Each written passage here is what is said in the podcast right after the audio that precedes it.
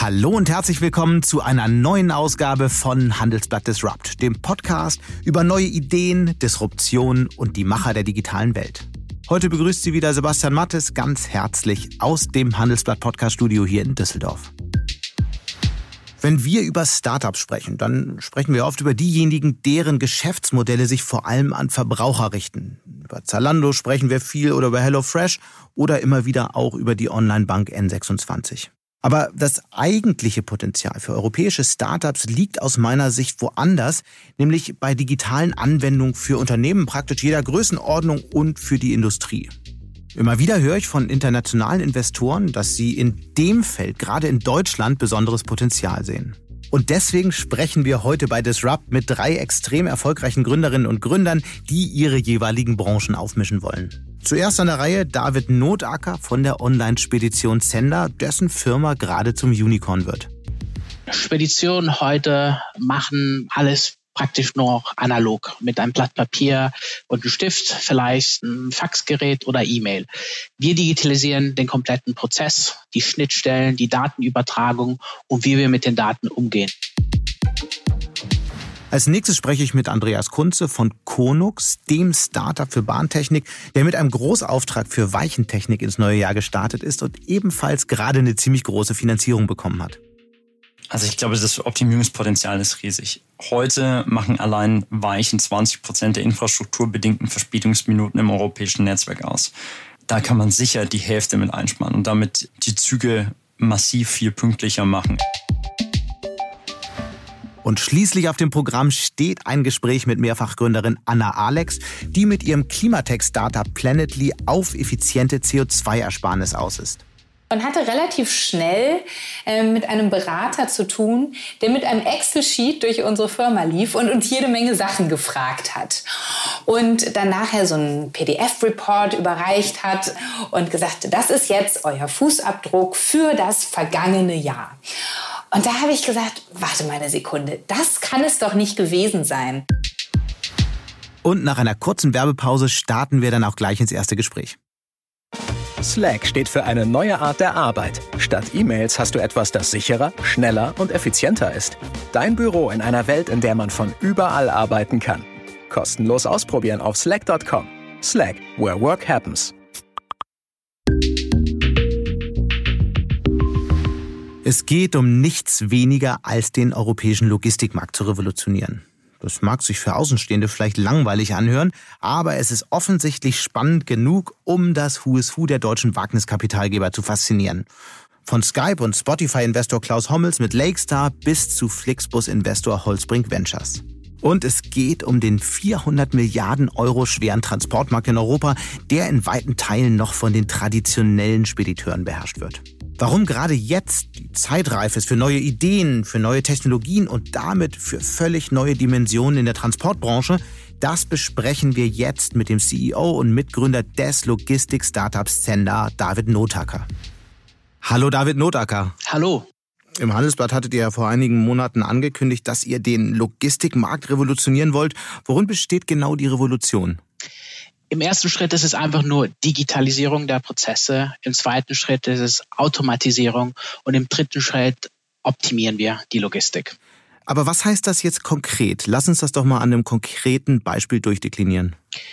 Sehr gerne. Speditionen heute äh, machen alles praktisch nur noch analog mit einem Blatt Papier und einem Stift, vielleicht äh, mit einem Faxgerät oder E-Mail. Wir digitalisieren den kompletten Prozess, die Schnittstellen, die Datenübertragung und wie wir mit den Daten umgehen. Mhm. Zum Beispiel optimieren wir. Wir reduzieren die Leerkilometer. Heute sind äh, bis zu ein Drittel aller LKWs komplett leer, äh, weil äh, die Informationen nicht äh, immer vorhanden sind. Und mit unserem digitalen Ansatz können wir zum Beispiel dies optimieren. Okay, und was macht die Plattform dann genau? Also wie muss ich mir das vorstellen? Also im ersten Schritt verbinden wir den Verlader, die Siemens dieser Welt mit diesen ganz kleinen äh, Frachtführern, die 5 bis 50 LKWs haben. Und das komplett digital, ohne dass eine E-Mail äh, äh, verschickt werden muss oder ein Anruf äh, passieren muss. Im zweiten Schritt nutzen wir dann die Daten, die wir sammeln, um zu optimieren. Beim Thema Pricing optimieren wir, beim Thema Auslastung optimieren wir. Und im, im dritten Schritt ähm, automatisieren wir das Ganze auch. Das bedeutet, dass ähm, gar keiner, gar kein Mensch mehr intervenieren muss. Wie funktioniert der Prozess heute?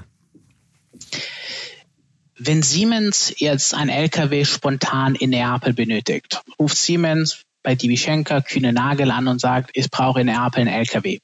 Divischenka ruft den Partner, der in Mailand sitzt, an und sagt, ich brauche einen LKW Neapel, der sagt in Mailand, Neapel ist zu gefährlich für mich. Ich kenne aber jemanden in Neapel, ruft dann in Neapel an, der Neapel ruft seinen Nachbar an und der hat dann Fahrer, der dann den LKW fährt. Und dann sind sechs Prozess Tage vergangen. Heute ja, schon mehrere Stunden, mhm. aber man muss bedenken, dass wenn man keine Technologie hat, eine Excel-Tabelle oder ein, kleinen, ein kleines Buch mit Nummern, dann kann man 20 bis 30 Kontakte anrufen, um einen LKW zu finden.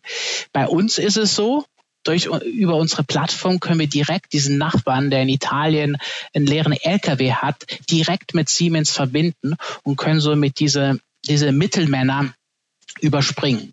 Das bringt nicht nur äh, äh, bessere Qualität in der Dienstleistung, weil wir immer genau wissen, wen müssen wir im Zweifel anrufen, beziehungsweise äh, können den LKW direkt über GPS tracking, tracken.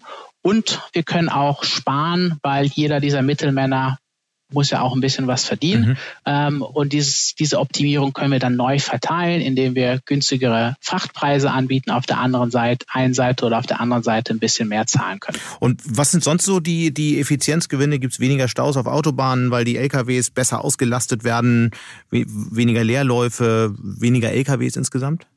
Wo wir das schon heute sehen, ist Italien, wo wir die größte Spedition sind, die national unterwegs ist durch die Joint Venture mit Post Italiane. Und hier schaffen wir die durchschnittliche Auslastung von LKWs zu erhöhen. Das bedeutet, dass nicht mehr 30, 25 Prozent der LKWs leer umfahren, sondern wir schaffen es, Ladungen von unterschiedlichen Kunden so zu kombinieren, dass die Anzahl der Leerkilometer deutlich reduziert wird. Das spart CO2-Emissionen, aber das spart auch wieder beim Thema Kostenpunkt, welches dann wieder erlaubt, äh, besser ähm, zu, zu, operieren und deshalb auf der einen Seite günstiger zu sein, auf der anderen Seite vielleicht ein bisschen besser zahlen zu können. Kann man das irgendwie beziffern, die Vorteile? Wie, wie groß sind die Einsparmöglichkeiten bei Speditionen oder bei Auftraggebern? Absolut. Ähm, Auftraggeber können bis zu 10 Prozent sparen ähm, und die Frachtführer, die kleinen Unternehmen können drei bis fünf Prozent ähm, mehr verdienen. Das schaffen wir, indem wir die Auslastung erhöhen. Das schaffen wir, indem wir besser bepreisen. Äh, das schaffen wir, indem wir besser planen. Und deshalb gibt es Vorteile für beide Seiten, aber auch die über das Monetäre hinausgehen. Zum Beispiel bei den kleinen Frachtführern schaffen wir es innerhalb von drei Tagen zu zahlen. Der Durchschnitt in der Industrie liegt eher bei 45 bis 50 Tage. Deshalb geht es nicht nur um sozusagen mehr Geld zu verdienen, sondern auch besseren Service ähm, und mehr Flexibilität zu bieten. Mhm. Nun seid ihr seit wenigen Tagen mehr als eine Milliarde Euro wert. Was sind denn eigentlich so die Pläne für die nächsten Jahre? Was macht ihr mit dem Geld, mit der neuen Investmentrunde? Wir haben 160 Millionen US-Dollar eingesammelt. Ein Großteil davon ähm, äh, werden wir in Technologie entwickeln. Wenn wir äh, uns in zwei, drei Jahren ähm, anschauen, wo unser Wettbewerb steht, das sind die Kühne Nagels, die DB Schenker dieser Welt, dann wollen wir sicherstellen, dass wir auf der Technologieebene deutlich weiter sind glaube, das haben wir heute schon zum Großteil geschafft, aber wir müssen diese Ressourcen, die wir jetzt eingesammelt haben, so investieren, äh, dass unsere Prozesse noch automatisierter. Aber da muss ich mal reingehen. Das kann ja jeder einfach so behaupten, dass, dass er heute schon besser ist als die anderen. Woran kann man denn das vielleicht erkennen? Kann man an zwei Sachen erkennen. Ähm, am, am, am Service-Level, wir schaffen es, über 90 Prozent unserer Transporte ähm, äh, mit GPS-Tracking abzuwickeln. Ich weiß, es klingt jetzt nicht was, was, was kann, äh, als wäre das was Grandioses. Wenn man eine Pizza bestellt, weiß man, wo die Pizza ist auf dem Weg nach Hause. In der Logistikbranche ist es meistens nicht der Fall. Nur acht Prozent der Transporte werden end-to-end -end getrackt. Mhm. Äh, und da sind wir deutlich weiter. Das bedeutet, wenn es zu Verspätungen kommt, können wir proaktiv informieren. Wir können die Timeslots anpassen für Beladung und Entladung. Das ist der eine Aspekt. Der andere Aspekt ist die Produktivität unserer Mitarbeiter. Äh, wenn wir uns angucken, wie viele Transporte pro Mitarbeiter wir heute abwickeln können, dann sind wir 50 bis 60 Prozent besser als traditionelle Speditionen.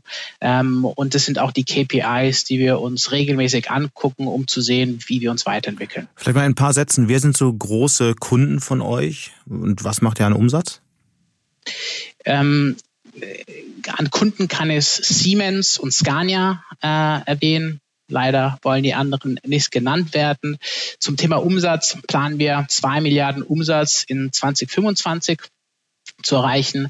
Ähm, ähm, heute machen wir allein in Italien 100 Millionen Umsatz, wo wir ein spannendes Joint Venture mit der italienischen Post gemacht haben. Mhm. Leider kann ich nur den Umsatz in Italien nennen. In Deutschland ist es viel weniger. Nee, ist äh, mehr als in Italien. Okay, alles klar. Wie kommt man eigentlich auf die Idee, einen Start-up zu, ähm, aufzubauen, das den Logistikmarkt verändert? Das ist ja nicht jetzt die erstens naheliegendste und zweitens auch die, mit der man abends auf einer Party die meiste Aufmerksamkeit kriegt. Das ist korrekt. Und es war bei mir auch wirklich Zufall. Ich bin mit einer ganz anderen Idee gestartet. Äh, mhm. War ein MBA-Projekt. Damals wollte ich noch Pakete mit Flixbus verschicken. Äh, als ich dann nach Berlin gezogen bin, nach meinem MBA und äh, nach einem Jahr verstanden habe, dass diese erste Idee nicht funktioniert, hat sich das Ganze weiterentwickelt und da waren wir plötzlich bei zwei großen E-Commerce-Anbietern und haben versucht, denen unser Konzept anzubieten und die haben gesagt, wir brauchen eigentlich was ganz anderes. Könnt ihr das abbilden? Und damals hatten wir nichts zu verlieren und haben dann gesagt, na klar können wir das, obwohl wir kaum Ahnung hatten. Hm. Und so haben wir dann sozusagen unser Geschäftskomplett, äh, Geschäftsmodell komplett geändert und sind dann äh, oder haben uns dann in die digitale Spedition weiterentwickelt, die wir heute sind. Und wie ähm, haben die Re äh, Investoren darauf reagiert? Weil es war ja doch ein echt neues Feld und das Problem bei vielen Investoren, gerade in Deutschland, ist ja, dass die eher Schwierigkeiten haben, in Themen zu gehen, die für sie verhältnismäßig neu sind. Das ist korrekt. Als wir beim ersten Mal die deutschen Investoren angesprochen haben, war die Antwort super spannend, äh, aber es gibt noch zu viele Wettbewerber. Äh, kommt in einem Jahr zurück, wenn ihr bewiesen habt, dass ihr schneller wachsen könnt und dann können wir noch mal reden. Und das war wirklich schwierig für uns, weil wir dann auch langsam kein Geld mehr auf dem Konto hatten und hatten dann das Glück, dass wir gesehen haben, dass in Schweden Scania, der Lkw-Hersteller, gerade einen eigenen Fonds, Scania Graph Capital, aufgesetzt hat. Ähm, und äh, die haben wir natürlich dann direkt angeschrieben und ein paar Wochen später konnten wir sie überzeugen und damit haben wir dann das erste Funding bekommen. Und da sind wir in der Tat ein Jahr später zurück äh, zu den deutschen VCs gegangen und am Ende haben wir dann Holzbring Ventures und äh, Project Day überzeugen können, dann im zweiten Schritt mhm. äh, doch noch zu investieren. Du hattest ja gerade gesagt, es gibt in der Tat eine ganze Menge Startups, die sich in dem Feld, die in dem Feld unterwegs sind. Also da ist auch der Wettbewerb von neuen Playern verhältnismäßig groß. Was kann denn Sender, was alle anderen nicht können? Vor vier, fünf Jahren hatten wir deutlich mehr äh, Konkurrenz im digitalen Bereich. Ich würde behaupten, dass wir in Europa heute die relevanten digitalen Speditionen auf einer Hand zählen können. Vor drei, vier Jahren war es noch 25 bis 30. Was haben wir ein bisschen anders gemacht? Wir hatten einen Fokus auf ein Segment in Logistik, Komplettladung und auf Englisch Full Truck Load, das ist ein mhm. Subsegment. Und das hat uns erlaubt, schneller zu wachsen. Wir hatten einfach, wir waren in der Lage, mehr Umsatz zu generieren. Und letztendlich äh, schauen Investoren sehr stark, speziell in den ersten Jahren, wie skalierbar ist das Modell. Und da wir halt diese Positionierung und diesen Fokus hatten, ähm, hatten wir das Glück, dass wir schneller gewachsen sind und somit dann auch mehr Geld einsammeln konnten und somit dann auch den einen oder anderen Konkurrenten übernehmen konnten. Da stellt sich natürlich auch die Frage, wie, wie geht das weiter, die Konsolidierung? Führt ihr da Gespräche und wer interessiert euch da gerade so? Wir haben vor drei Monaten Uber Freight Europa übernommen. Ähm, das war ein bisschen immer unser Vorbild und haben das ganze europäische Geschäft von, von Uber Freight übernommen. Kurz davor Everroad, unser größter Konkurrent aus Frankreich. Und ähm, jetzt gucken wir in der Tat noch an weitere Zukäufe, allerdings nicht im digitalen Bereich, sondern ähm, traditionelle äh, Speditionen, die mhm. keine LKWs haben, die zu klein für Private Equity sind, aber zu groß für einen Nachbar, wenn der Eigentümer aussteigen möchte. Das sind meistens Unternehmen, die viele Jahre in der Industrie tätig waren äh, und ein gutes Netzwerk haben. Und äh, mit unserer Technologie äh, und dem zusätzlichen Volumen können wir dann deutlich mehr optimieren. Und deshalb ist der Plan für 2021 weitere Zukäufe, aber von analog, äh, nicht digitalen Firmen wenn man so eine Technologie entwickelt, dann stellt sich natürlich gleich auch immer wieder die Frage, kann man die eigentlich in anderen Feldern einsetzen? Also äh, zum, zum Beispiel könnte ich als ein großer Konzern irgendwie die Software lizenzieren und die dann verwenden oder ist irgendwie sowas angedacht, einfach die Branchentransfer? Das ist eine sehr gute Frage und wir haben gerade die ersten zwei Agreements unterschrieben, um genau das zu machen. Und warum ist, ist es jetzt Mit spannend, wem und was konkret? Das darf ich leider noch nicht sagen, aber äh, mit zwei großen europäischen Firmen. Was spannend ist, ist, dass diese Firmen jetzt langsam verstehen, dass durch Digitalisierung wirklich Mehrwert geschafft werden kann. Äh, Erstaunlich, dass man das jetzt erst langsam versteht, aber gut, das sei nur am Rande bemerkt. das äh, hätte ich auch nicht gedacht. Äh, Logistik ist halt noch sehr oldschool. Mhm. Aber sie verstehen das jetzt ähm, und das dauert auch relativ lang. Äh, was für uns schwieriger ist, ist, als die Technologie zu entwickeln, ist sicherzustellen, dass diese Technologie auch genutzt wird. Tech Adoption ist die größte Herausforderung, die wir heute haben, weil alle Akteure, die mit uns zusammenarbeiten, Angst haben, äh, Technologie zu nutzen. Aber sobald sie, sobald wir schaffen, diese zu überzeugen, ähm, ändert mhm. sich die Meinung und deshalb haben wir jetzt bei zwei großen Konzernen die Möglichkeit, unsere Plattform als White Label äh, anzubieten, weil wir gerade nur ein paar Prozentpunkte der, des Auftragsvolumens digital abbilden und weiterhin noch 95, 96 Prozent der Transporte analog abgewickelt werden. Und das begrenzt dann auch den Mehrwert. Ähm, aber wenn diese zwei Unternehmen dann unsere Plattform komplett nutzen und ihre äh, eigenen Anbieter dann über unsere Plattform bespielen und die ganzen Prozesse digitalisieren und optimieren, dann generieren sie einen höheren Mehrwert. Und für uns bedeutet das, dass wir auch eigentlich ein zweites Geschäftsmodell noch weiter entwickeln, ein Software-as-a-Service-Geschäftsmodell. Und das hm. steht auch im Plan für 2021. Vielleicht wenden wir den Blick noch mal ein bisschen in Richtung Zukunft. Wenn man jetzt mal auf die ganze Branche schaut, wen werdet ihr dann eigentlich überflüssig machen? Weil wenn man das mal weiterdenkt, wenn irgendein Fahrzeug autonom fährt, dann sind es ja wahrscheinlich Lastwagen als erstes. Und äh, wenn die autonom fahren, dann braucht es ja die Speditionen zum Beispiel in ihrer aktuellen Form nicht mehr. Im Prinzip könntet ihr komplett diese Aufgabe übernehmen. Also macht ihr dann Schenker und Co. überflüssig? Ja, das ist auf jeden Fall unser Plan, auch wenn man sagen muss, dass die Bischenker, Kühne Nagel und die anderen drei großen Logistiker weniger als sechs Prozent des europäischen Markts haben.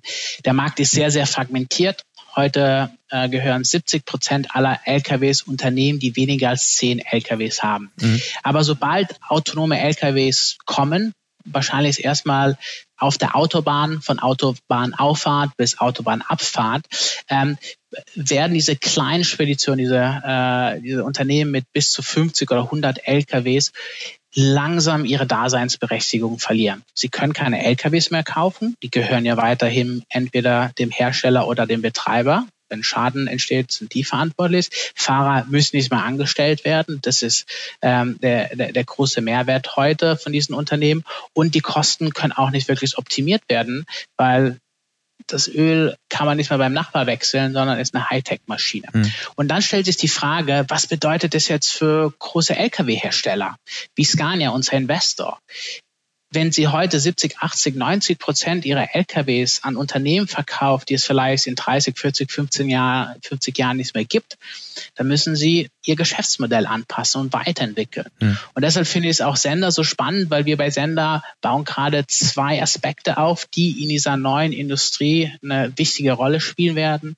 Einerseits die Technologie, um effizient und digital Transporte abzuwickeln. Und deshalb autonome und nicht autonome LKWs zu steuern. Ähm, und auf der anderen Seite bauen wir diese Kundenbeziehung auf, die benötigt werden, um diese LKWs autonom und nicht hm. zu füllen. Und es sind zwei spannende Aspekte, die dann ein LKW-Hersteller oder vielleicht auch ein großer Logistiker irgendwann mal benötigt, um äh, ihr Geschäftsmodell weiterzuentwickeln. Verdient ihr mit all dem eigentlich schon Geld? In Märkten, wo wir sehr groß sind und äh, schon länger präsent sind, wie Italien, sind wir profitabel. Mhm. Ähm, in anderen Märkten, wo wir gerade erst losgelegt haben oder wo wir noch sehr stark wachsen wollen, noch nicht. Vielleicht ein letzter Gedanke. Wann ist es denn eigentlich so weit, diese autonome ähm, Lkw-Welt? Weil man muss ja schon auch kritisch sagen, Uber zum Beispiel hat ja lange äh, auch darauf gewettet, dass dieses, dass dieser Zustand irgendwann eintritt. Ein Stück weit auch insofern, weil erst dann das Geschäftsmodell richtig skaliert. Nun es passiert aber einfach nicht und ähm, man hat sich ja dort auch völlig zu Recht davon verabschiedet. Also mit was für Jahreszahlen rechnet ihr? Also ich persönlich glaube, dass wir in den nächsten sieben bis zehn Jahren äh, was sehen werden. Autonome LKWs auf der Autobahn, wie gesagt, nur auf der langen Strecke von Autobahnauffahrt bis Autobahnabfahrt, wo dann der traditionelle LKW, den wir heute kennen, dann die letzte Meile abbildet und den Trailer dann von der Autobahnausfahrt zum Lager und zurückfährt. Mhm. Ähm, warum glaube ich sieben bis zehn Jahre?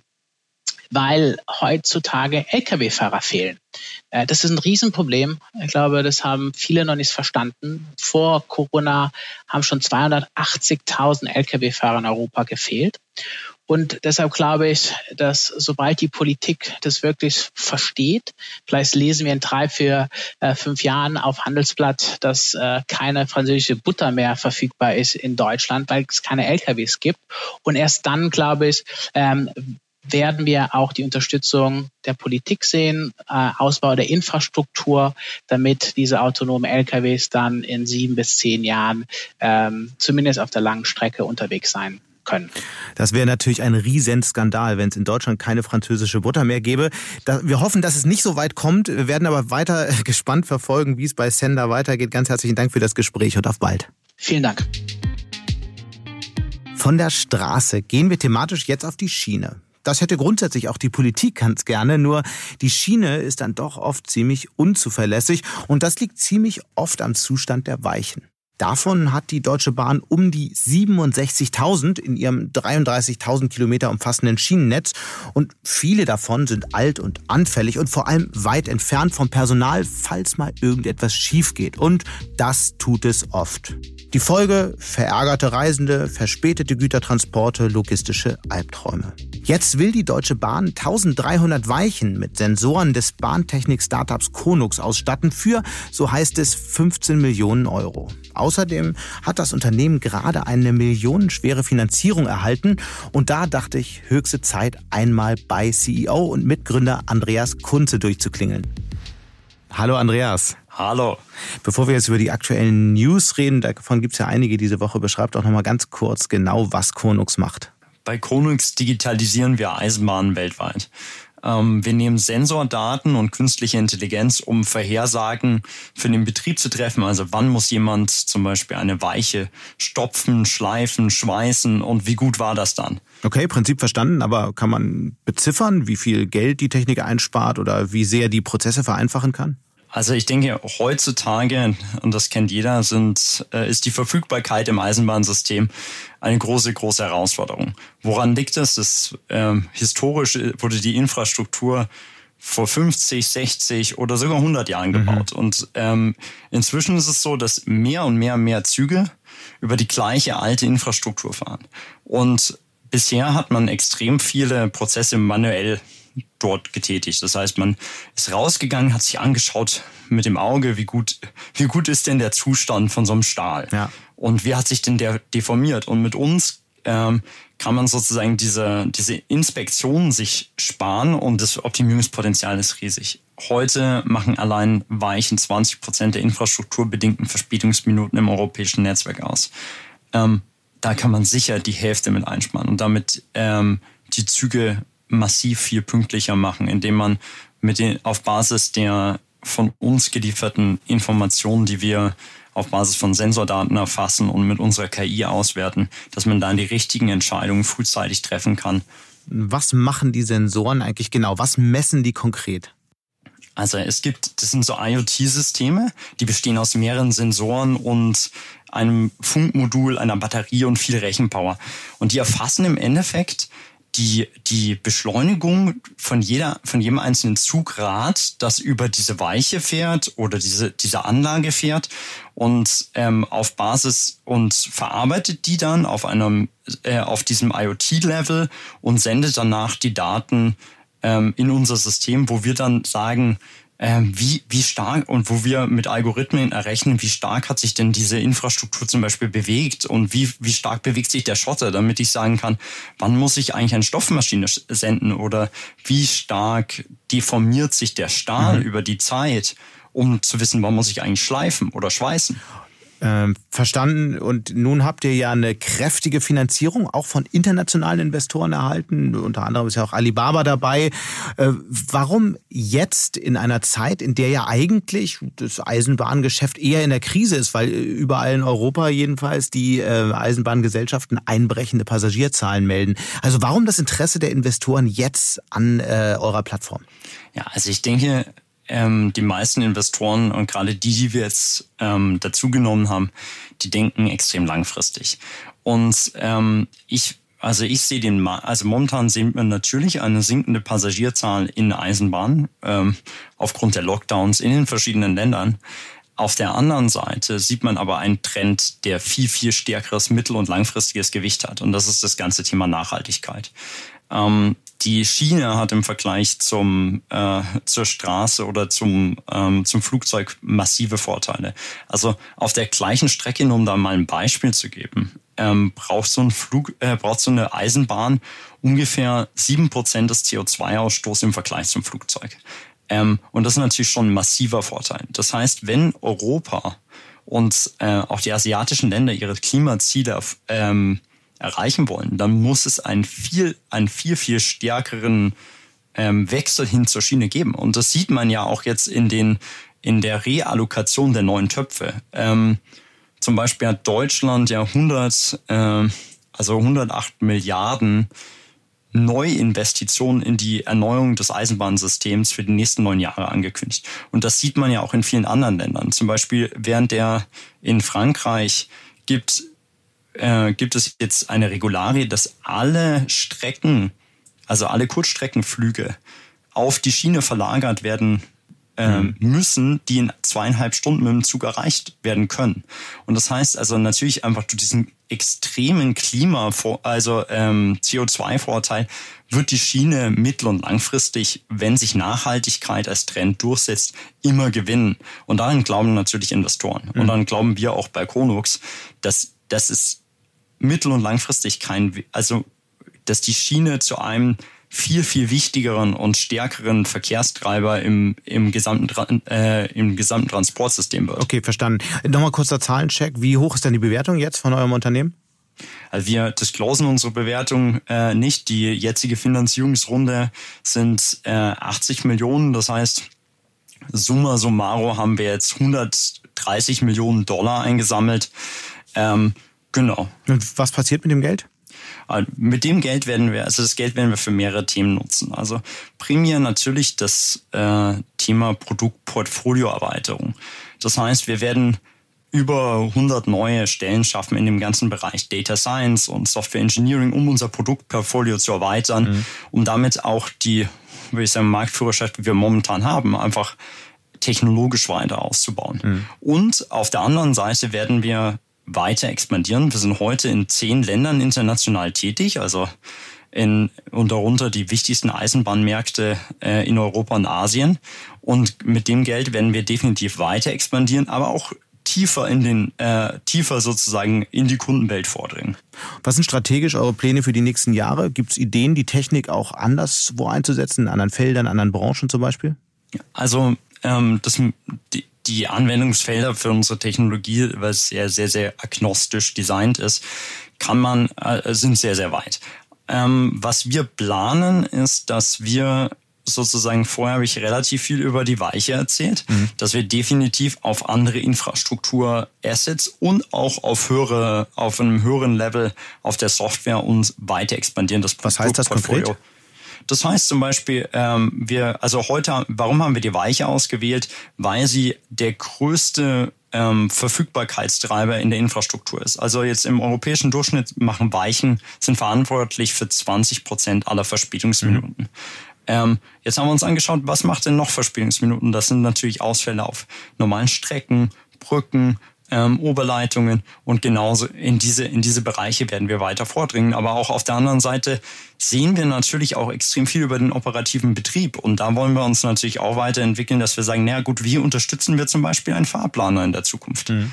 Ähm, einfach mit realen Live-Daten. Der legendäre Investor und Sun Microsystems Gründer Andy von Bechtolzheim ist ja Investor bei euch, einer der ersten Investoren. Wie kam es eigentlich dazu? Wie gewinnt man so jemanden, so eine Figur, die ja in den USA, er ist ein richtiger Star in Silicon Valley. Wie kriegt man so jemanden dazu, in ein deutsches Tech-Unternehmen zu investieren? Das ist, ein, das ist eine längere Geschichte, aber äh, wir versuchen also mal die Kurzform. Andy, ich probiere die Kurzform. Andy äh, habe ich zufälligerweise auf einem Event kennengelernt und damals habe ich noch gar nicht, damals habe ich noch gar nicht über Konungs nachgedacht. Damals war ich äh, 21 Student äh, im Bereich Information Systems an der Technischen Universität München und ich kannte ihn gar nicht. Und ich habe, äh, er stand bei diesem, äh, bei, bei einem Stand, da gab es Orangensaft und ich habe auch nur Orangensaft getrunken und äh, dann habe ich mich angefangen mit ihm zu über, unterhalten über Datenbankoptimierung. Ich habe gerade, äh, also ich habe mich viel in meinem Bachelor über mit Cloud Computing beschäftigt mhm. und ähm, und ich wusste gar nicht, wer er ist. Und er hat dann äh, und er hat zu mir gesagt dann irgendwann so, why don't you want to sit next to me at the, uh, at the dinner? Und dann äh, irgendwann habe ich ihn gegoogelt und dann wusste ich, wer er ist. Und dann war ich natürlich ein bisschen aufgeregt, aber dann haben wir uns unterhalten und dann hat er zu mir irgendwann nach 20 Minuten gesagt, okay, Andreas, you have to come to Silicon Valley. Und ähm, gut, ähm, dadurch, dass meine, dass ich jetzt nicht aus einem wohlhabenden Haushalt komme, ist es so, dass ich ja gesagt habe, ja, äh, nach dem Motto, wie soll ich denn das machen? Ich bin ja nur Student. Und dann er so, okay, wenn du in den Flug investierst, dann kümmere ich mich um den Rest. Und gesagt, getan. Ich war im Sommer dann drüben und er hat mir viele der Startups gezeigt, ähm, in die er investiert hatte. Und mhm. ich als, als äh, sozusagen Sprössling einer, äh, einer Teilzeitbuchhalterin und eines äh, verbeamteten Juristen äh, hatte, also da hat es mein Weltbild ein wenig durcheinander gebracht und ähm, und ich habe dann gesehen, okay, man kann auch was anderes machen als für Siemens oder BMW arbeiten. Mhm. Ähm, und dann äh, habe ich gesehen, also dann habe ich, hat er mir den Stanford Campus gezeigt und kurz daraufhin habe ich mich auf Stipendien beworben, weil ich dachte, die Lösung ist, ich muss auch in Silicon Valley in Stanford studieren, um das auch machen zu können. Was eine komplette Fehleinschätzung eigentlich war, aber äh, ich habe das Stipendium bekommen und ich hatte dann in der Zwischenzeit schon mit meinen Mitgründern die Idee zu Konux und dann haben wir gesagt, okay, warum holen wir nicht unsere erste Kapitalrunde dann während des Studiums in, in Silicon Valley, so wie man es ja aus Filmen oder Büchern kennt.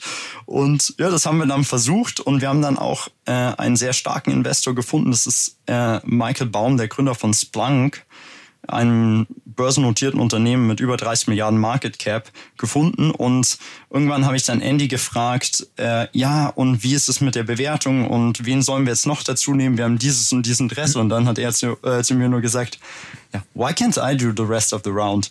und äh, gut, gesagt, getan äh, und äh, dann äh, auf den Zeitpunkt war natürlich dann irgendwann, er war viel mehr als ein, nur ein klassischer und ist viel mehr als nur ein klassischer Investor, weil ähm, ich auch während meiner Zeit in, in Stanford über seiner Garage in einem Raum mit meinem Mitgründer gewohnt habe. Ähm, und er war immer mehr ein Mentor und natürlich dann auch ein großartiger Investor. Mhm. Und durch ihn habe ich dann auch unseren Series A und äh, Series B Lead kennengelernt, New Enterprise Associates. Das ist einer der größten Silicon Valley äh, Venture Capital Firms, die haben heute drei offen drei Milliarden Funds und damit ähm, und haben so Unternehmen finanziert wie Salesforce in der frühen Phase. Die haben jetzt in Deutschland nicht den größten Namen, aber in, in Silicon Valley sind die äh, definitiv äh, so bekannt wie Andreessen Horowitz oder Sequoia, weil mhm. die ganz klein in dieser Liga spielen. Und die haben wir dann auch mit seiner Hilfe gewonnen und diese haben jetzt auch in der Runde wieder 15 Millionen investiert, obwohl sie und das war eher, dass ich, nachdem ich sie nach unten verhandelt habe, weil wir wollten eigentlich nur 50 Millionen einsammeln und ich musste mit allen Investoren immer, diesmal war der Kampf andersrum, dass wir nicht noch mehr Geld aufnehmen. Und äh, nochmal auf Andi von Bechtolzheim zurück. Wenn man mit ihm über euch spricht, dann äh, merkt man, dass er mehr ist als einfach nur ein Investor, tatsächlich so eine Art Mentor.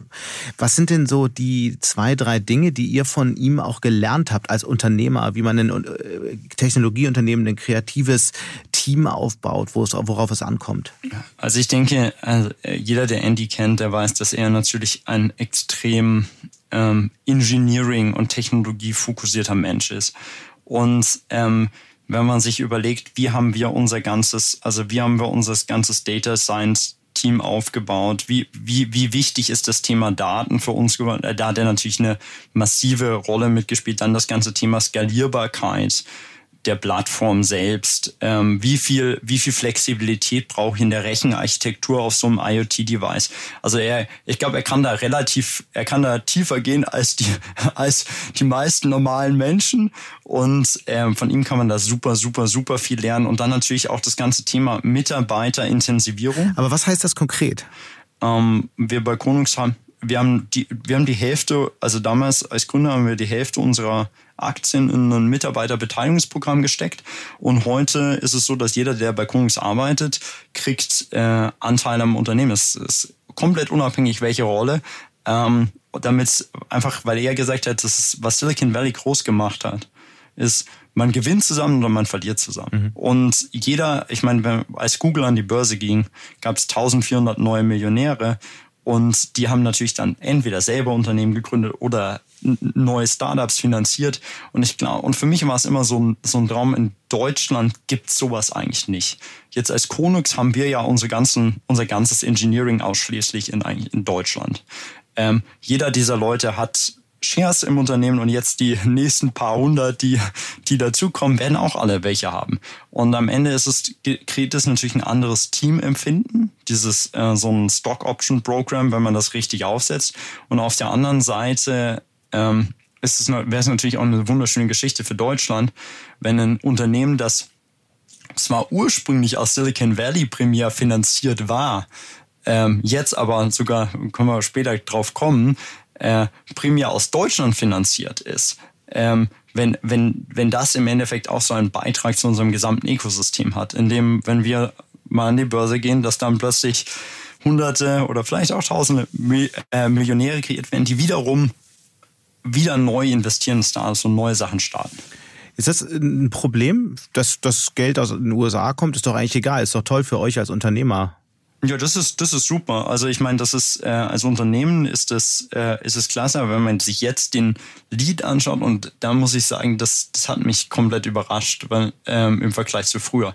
Am Anfang war es super super schwer, in Deutschland Kapital einzusammeln. Äh, jetzt fünf Jahre später ist es so, dass man merkt, in Deutschland hat sich super viel auch schon getan. Also wenn man sich jetzt anschaut, ist äh, ist kommt von dieser Runde deutlich deutlich mehr als 50 Prozent von den 80 Millionen. Mhm kommen rein aus Deutschland. Und ich glaube, das ist einfach was, äh, was es früher so äh, weniger gegeben hat. Und ich finde das super, dass Wachstumsfinanzierungen eigentlich für Deutschland in Deutschland möglich sind. Weil das ist wahrscheinlich eher so eine persönliche hm. Präferenz. Wird jede gute Idee finanziert? Also kriegt jeder mit einem coolen Geschäftsmodell Geld in Deutschland? Stimmt es schon? Hm, ich glaube, ähm, jedes gute Team mit einer guten Idee kriegt Geld. Mhm. Ja.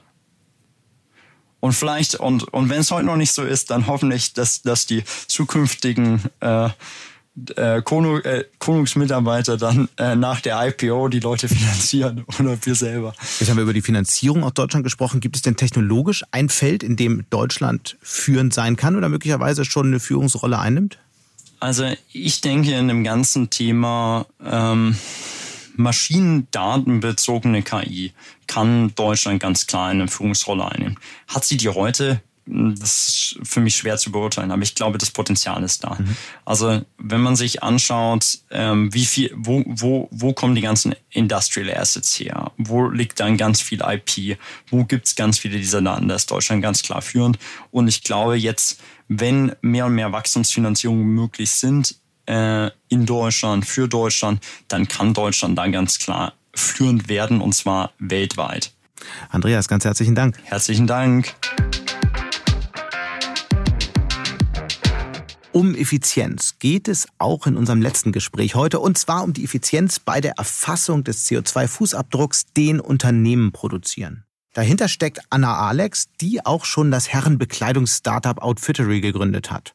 Sie hält die Erfassung des CO2-Ausstoßes für eins der wichtigsten Menschheitsthemen. Und auch immer mehr Unternehmen machen sich zunehmend Gedanken darüber, wie sie an ihren Standorten für zukünftige Generationen nachhaltiger aufgestellt sein könnten. Das scheint übrigens auch immer mehr Investoren zu interessieren, die Planetly gerade noch vor dem ersten Lockdown 5 Millionen Euro für ihre Idee und für ihr bis dato 20 Mitarbeiter starkes Team gegeben hatten. All das hat sie meiner Kollegin Larissa Holski erklärt. Hallo Anna. Hallo. Viele Menschen in der deutschen Startup-Szene kennen dich ja als Gründerin von Outfittery. Inzwischen hast du aber vollständig umgesattelt und willst jetzt mit Technologie Umweltprobleme lösen. Warum der Sinneswandel? ja, das stimmt. Ähm, ich kann ja mal ein bisschen erzählen, wie ich zu Planetly äh, kam. Und zwar habe ich mich noch unter, während meiner Outfittery-Zeit der Initiative Leaders for Climate Action angeschlossen. Ähm, und in diesem Zuge geplätscht, dass ich sowohl meinen persönlichen CO2-Fußabdruck als aber auch den meiner Firma kenne und ausgleiche. Und so habe ich mich dann damals ähm, auf die Suche gemacht und äh, wollte herausfinden, was ist denn als Outfittery überhaupt unser CO2-Fußabdruck und hatte relativ schnell äh, mit einem Berater zu tun, der mit einem Excel-Sheet durch unsere Firma lief und uns jede Menge Sachen gefragt hat und dann nachher so einen PDF-Report überreicht hat äh, und gesagt, das ist jetzt euer Fußabdruck für das vergangene Jahr. Und da habe ich gesagt, warte mal eine Sekunde, das kann es doch nicht gewesen sein. Wenn der CO2-Fußabdruck die wichtigste Kennzahl der Menschheit des Jahrhunderts ist, dann müssen wir doch bessere Wege haben, um den zu tracken. Dann müssen wir doch die besten Tools haben, um es für Unternehmen maximal einfach zu machen, ihren Fußabdruck zu kennen, äh, zu verstehen wo die Hotspots sind mhm. und darauf basierend auch die richtigen Entscheidungen zu treffen, wo sie reduzieren und welchen Teil sie dann auch ausgleichen, um wirklich klimaneutral zu werden. Und dann haben sie es einfach selber gemacht. Und als ich dafür kein Tool gefunden habe, habe ich es einfach selber gemacht. Ich glaube, das liegt in der Natur einer Unternehmerin, ganz genau. Dann müssen Sie uns jetzt erklären, was genau Planetly eigentlich macht. Was, äh, wie haben Sie das Excel-Sheet ersetzt? Genau. Ich habe dann angefangen, mich mit dem Bereich ähm, sehr stark auseinanderzusetzen und gelernt, dass es im Carbon Accounting, so heißt ja der Bereich, wirklich auch Standards gibt, so wie man sich das aus dem Financial Accounting vorstellen muss. Ähm, und einer der Standards ist zum Beispiel das GHG Protocol. Das steht für Greenhouse Gas Protocol. Okay, was heißt das ähm, genau? Das klingt super äh, kompliziert. es ist auch tatsächlich etwas kompliziert. Ich sage immer, es ist ungefähr so wie das deutsche Steuerrecht. Ja, also es ist ein, äh, ein, ein sehr umfängliches äh, Dokument, was ganz genau regelt, welche Emissionen gehören eigentlich zu wem und wer trägt dann dementsprechend auch die Verantwortung dafür, diese zu reduzieren oder auch auszugleichen. Ich verstehe. Das geht jetzt also schon mal darum, ist das Unternehmen dafür zuständig auszugleichen, wenn die Mitarbeiter zur Arbeit fahren oder ist das noch auch sozusagen mein persönlicher Fußabdruck. Genau, ganz mhm. zum Beispiel. Oder ähm, wenn Sie ähm, eine Flugreise machen, sind dann die Emissionen, die das Flugzeug ausstößt, eigentlich gehören die der Lufthansa oder gehören sie dem Unternehmen, das den Flug gebucht hat. Und all diese Sachen ähm, sind in diesem Standard zum Beispiel geregelt. Aber der ist eben relativ kompliziert und eigentlich will man sich da nicht selber durchfuchsen. Ähm, und genau deswegen haben wir ein Tool gebaut, was ähm, auf Basis dieses Standards die Emissionen komplett korrekt berechnet und damit auch für alle Reporting-Zwecke gilt, trotzdem aber für die Kunden extrem einfach zu benutzen ist.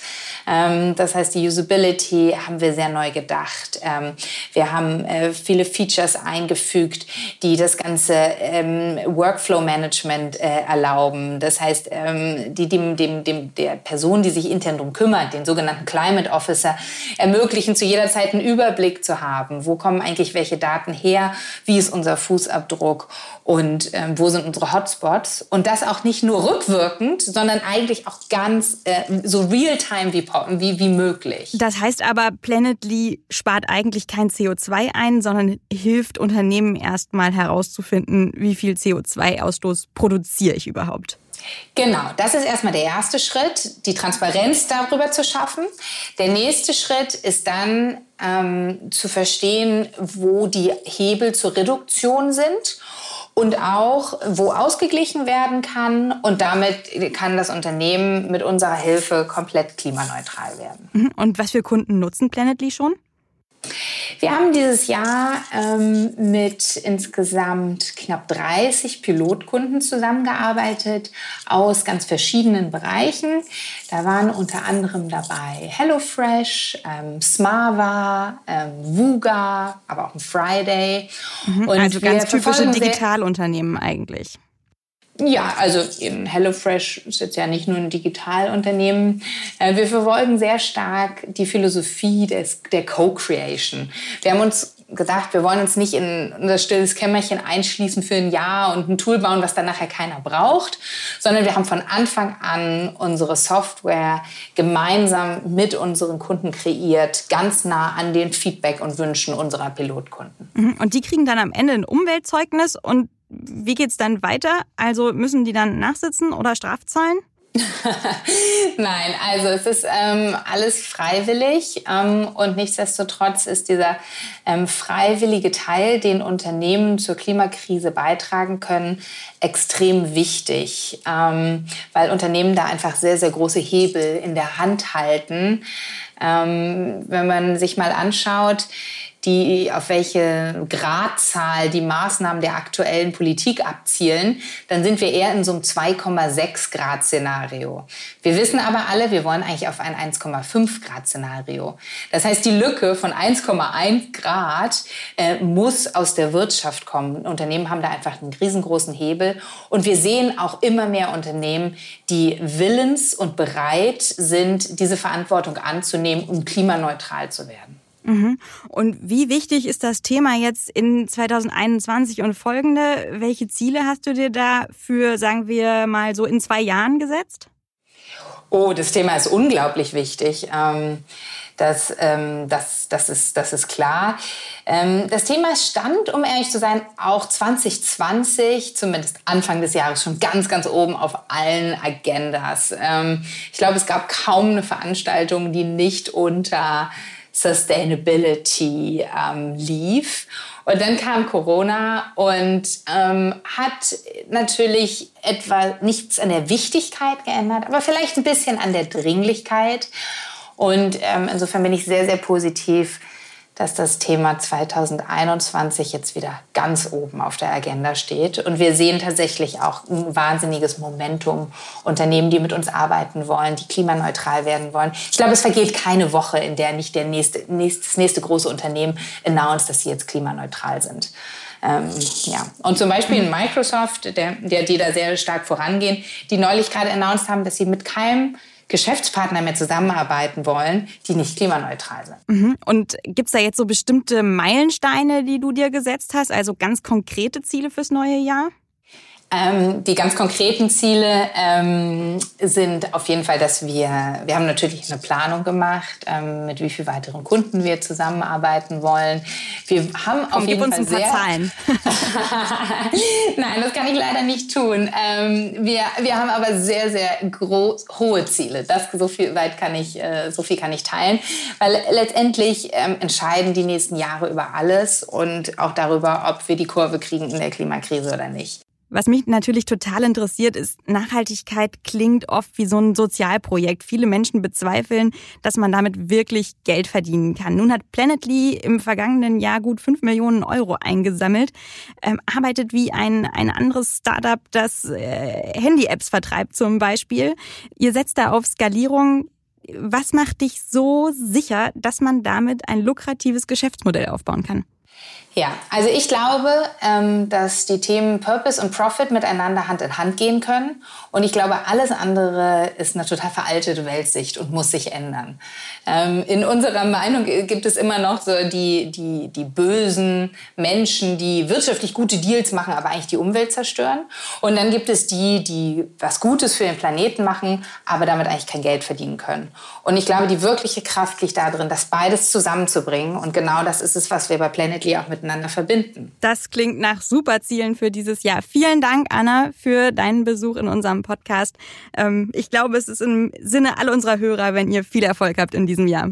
Dankeschön. Bis bald. Bis bald. Und damit sind wir auch schon wieder am Ende von Handelsblatt Disrupt. Wie immer freue ich mich über Kommentare in der Handelsblatt Disrupt LinkedIn-Gruppe oder senden Sie mir gerne eine Mail. Die Details finden Sie in den Show Notes. Danke an dieser Stelle auch für die Unterstützung von Alexander Voss und Regina Körner und Migo Fecke von professionalpodcast.com, dem Dienstleister für Strategieberatung und Podcastproduktion. Wir melden uns nächste Woche Freitag wieder. Bis dahin wünsche ich Ihnen eine schöne Woche und interessante digitale, aber natürlich auch analoge Zeiten. Ihr Sebastian Mattes.